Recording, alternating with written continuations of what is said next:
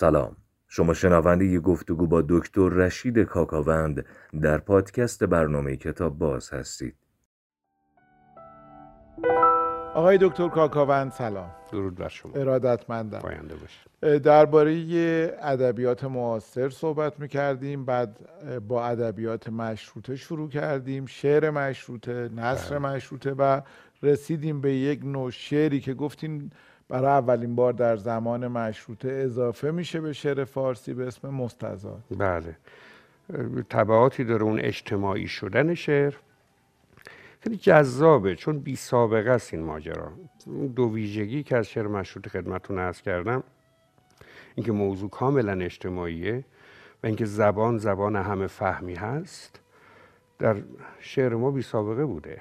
حتی در شعر مثلا وحشی بافقی که به مکتب وقوع مشهوری که میگن واقعی به نظر میاد شعرش انقدر کوچه و بازاری و ملموس برای توده های فرودست اجتماع نیست.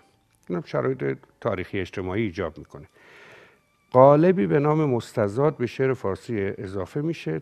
دلیل کاربردیش اینه که همون که هفته پیش خدمتتون ارز کردم در مستزاد ما قالب جدید نداریم. همون غزل همون قصیده اما به هر مصرعی در شعر یک پاره کوچک اضافه میشه از جهت وزنی.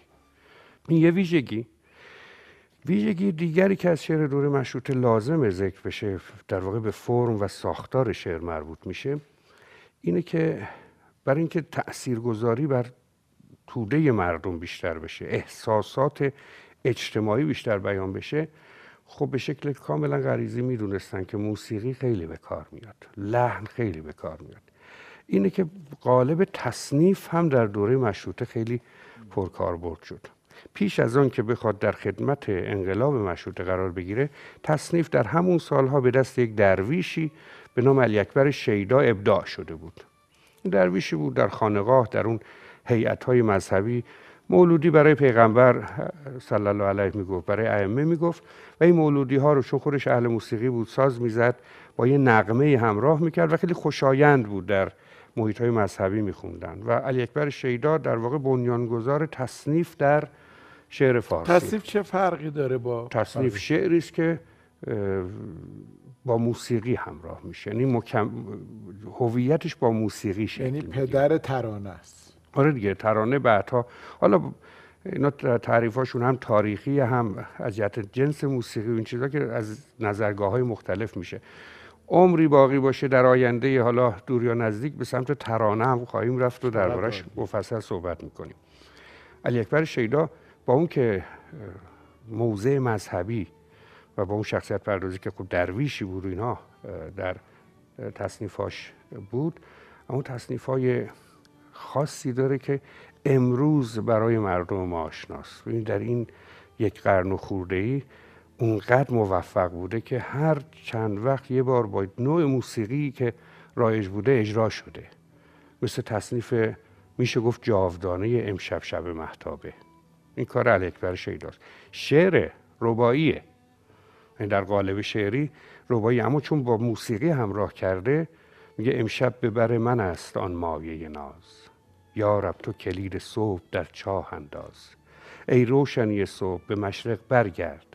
و ای ظلمت شب با من بیچاره بساز. و دیگه امشب شب محتاب و حبیبم رو می‌خواد و یکی از ماندگارترین گروه های موسیقی در ایران هم بله گروه شیدا که استاد محمد لطفی سرپرستش بود و چه کارهای جاودانه هم انجام دادن. علی اکبر شیدا با کارهای مثل همون از غم عشقت دل شیدا شکست و چشم نرگس و خیلی کارهای خوب و شنیدنی داره. اما خب در همون حوزه فکری خودش در همون مجموعی که خب مقبول بود کار می‌کرد. اما این کاری که شیدا شروع کرده بود کاری که موسیقی و کلام همزمان خلق میشه که ترانه سرا و آهنگساز نداریم هر دو در یک نفر جمع میشه. این به دست ابوالقاسم عارف قزوینی وارد مجموعه شعر مشروطه شد. عارف قزوینی تصدایی داشت.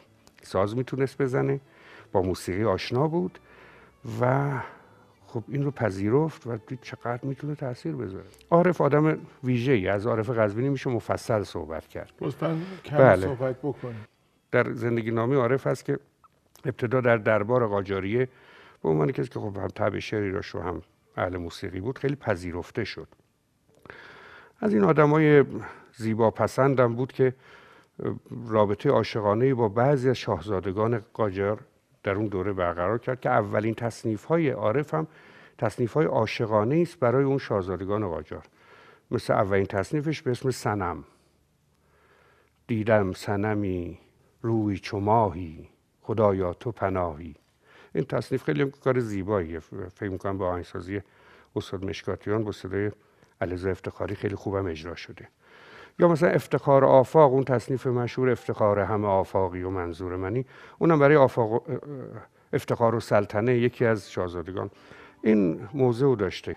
با خانواده قاجار و دربار هم میونه ای نداشته. اگرچه اونا پذیرفته بودن. حتی یک بار می‌خوان در مراسمی بهش لقب بدن. مرسوم بوده پادشاه قاجار به آدمای بزرگ دربارش هنرمندان لقب می‌داده. و این فرار می‌کنه. در اون مجلس, مجلس حضور پیدا نمی‌کنه که لقب نگیره. برای خودش بیابرویی می‌دونسته. و دوران طولانی از عمرش هم تبعید بوده و اذیت شده عارف. اما به شاعر ملی امروز موسوم هست. لقب تاریخ ادبیاتی عارف قزوینی از شاعر ملی. بالاخره لقب گرفت اما نه از پادشاه قاجار. از مردم. بله از تاریخمون گرفت از مردم گرفت. تصنیف های جاودانه ای داره یعنی زنده همچنان. شاید مشهورترین و معتبرترینش همون از خون جوانان وطن لاله دمیده. آدم فکر می‌کنه تو انقلاب اسلامی وقتی جوانان تو خیابون شهید می‌شدن همون روزگار سروده شده. تصنیف هایی داره که ابتدا عاشقانه است بعد رگه هایی از چیزای اجتماعی توش دیده میشه. مثل بهار دلکش رسید و می به جا نباشد از آن که دل بردمی به فکر ما نباشد. به اسم بهار دلکش که از کار خیلی خوبه. عارف قزوینی هست. تصنیف به دست عارف قزوینی میشه که از فرم های یا قالب های بیان در شعر مشروطه. تا جایی که شاعر فاخر و درجه یکی مثل بهار وارد حوزه تصنیف سازی میشه.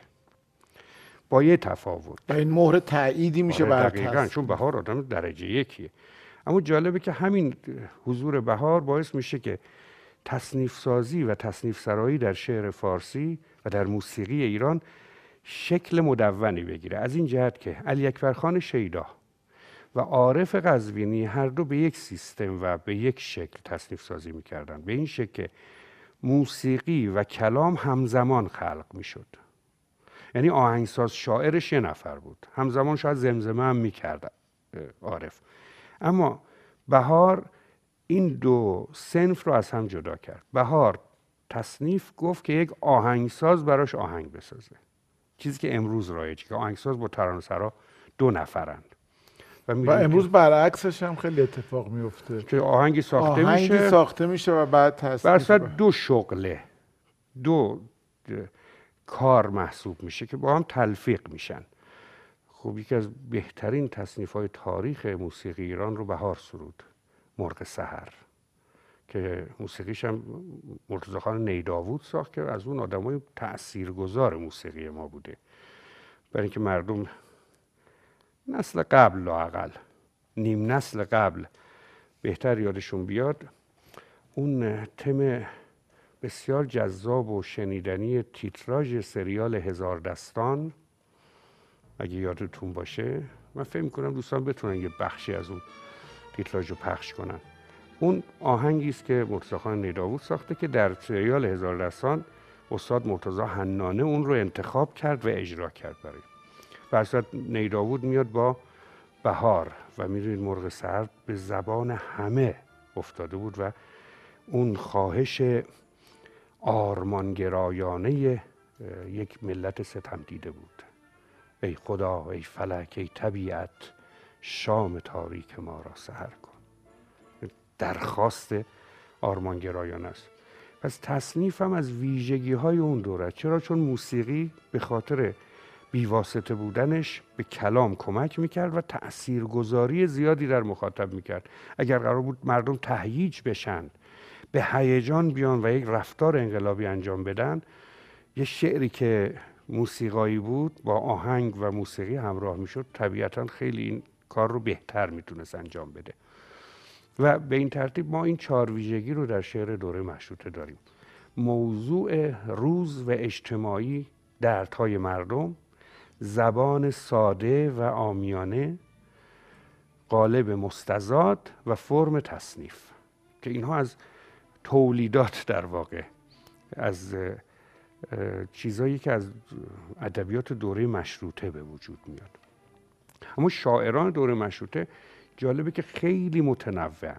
یعنی یکی سید اشرف الدین گیلانی نسیم شماله که گفتیم یه آدمیه که به سمت عوام گرایش داره روزنامه نگار زبان مردم رو بلده. به ساده ترین و سریح ترین شکل ممکن شعر میگه. یه آدم فرنگ رفته مثل میرزاده عشقی داریم که فرم های جدید ادبی رو می‌شناسه و موضوعات تازه‌ای در شعرش پدید میاد. شاید براتون جالب باشه مثلا موضوع وطن در شکل اجتماعیش. یا اپرا میگه. اپرا میگه. اصلا چیزهایی که میگم به خاطر فرنگ رفتنش. یه شکل روشنفکرانه ای از موضوعات اجتماعی اون دوره. میرزاده که می‌دونید یکی از شهدای مشروطه محسوب میشه. کشته شد در اون دوره. از طرف دیگر ملک و شعرهای بهار به عنوان یک محقق بزرگ به عنوان یک شاعر فاخر قصیده سرا یک آدم درجه که فرهنگی سیاسی مطبوعاتی می‌دونید دو, دو دوره نماینده مجلس میشه بعد از پیروزی مشروطه. اون میاد وارد حوزه مشروطه میشه شعری میگه که از قواره های درشت شعر فارسیه مثل دماوندیه. اما توصیف کوه دماوند می‌کنه اما مسائل اجتماعی رو توش بیان می‌کنه. که شما با یک شعر درجه یک سر و کار دارید. فرخی یزدی که غزل سرای فوق بود به همون سبک دوره بازگشت. شاعر لب دوخته بله که در اونقدر این شعراش تاثیر میذاشته و اونقدر هیجان آور بوده سخنانش که لپاشو میدوزن با نخ و سوزن دیگه. اصلا به شکل واقعی. البته خب رفتار سمبولیک بوده. یعنی اجازه شعر خواندن یا سخن گفتن نداره که لب یه آدمو بدوزن زشت کلمه زیباییه برای این کار. این همون شاعر خوش که غزل فوق داره. من دوستم با اون که شعر مشروطه نیست و چون از فرخی یزدیه چند بیت شو بخونم. بله، همه بله. مردم می‌شناسن این غزل رو. ببینید چقدر لطیفه. شب شد در بستم و مست از می نابش کردم ماه اگر حلقه به در کوفت جوابش کردم. دیدی آن ترک خطا دشمن جان بود مرا. گرچه عمری به خطا دوست خطابش کردم. غرق خون بود و نمی مرد ز حسرت فرهاد. خواندم افسانه شیرین و به خوابش کردم. دل که خونابه غم بود و جگر گوشه در بر سر آتش جور تو کبابش کردم. بیت پایانیش اون رگه های انقلابیش می‌زنه بیرون نه به اون شدت. زندگی کردن من مردن تدریجی بود. آنچه جان کند تنم عمر حسابش کردم. غزل در واقع غزل سبک دوره بازگشته. خیلی از آثار دوره مشروطه در دوره انقلاب اسلامی کاربرد پیدا کرد. چون شبیه ترین ادبیاتی بود که مردم در اون دوره میپسندیدند. چون حرکت مردمی رو بیان می‌کرد دنبال آزادی استقلال و این موضوع. آی دکتر برای یه برنامه بعد من دو تا سوال بکنم چون ممکنه که من از ذهنم بره ولی شما ماشاءالله حافظتون اصلا خدش ناپذیره. یکی درباره نصر دوره قاجار هم توضیح بدید. و یکی اینکه آیا شعرا روزنامه نگارا و نویسنده های اون دوره با ادبیات خارج از ایران هم مواجهه‌ای داشتن میشناختن شعر جهان رو یا نه. چشم تو دو تا موضوع خیلی خوبه. نصر رو حتما باید دربارش صحبت کنیم. فقط موضوع اینه که اگر از نصر اون دوره صحبت کنیم خود به خود اون بحث منجر میشه به داستان نویسی و پیدایش فرم بله. جدید داستان در ادبیات. ما که اونم خودش خط بحث خیلی مفصلی خواهد خیلی خیلی متشکرم. بی‌نظیر بود صحبتاتون. واقعا استفاده کردیم. ممنونم. و خدا نگهدار شما.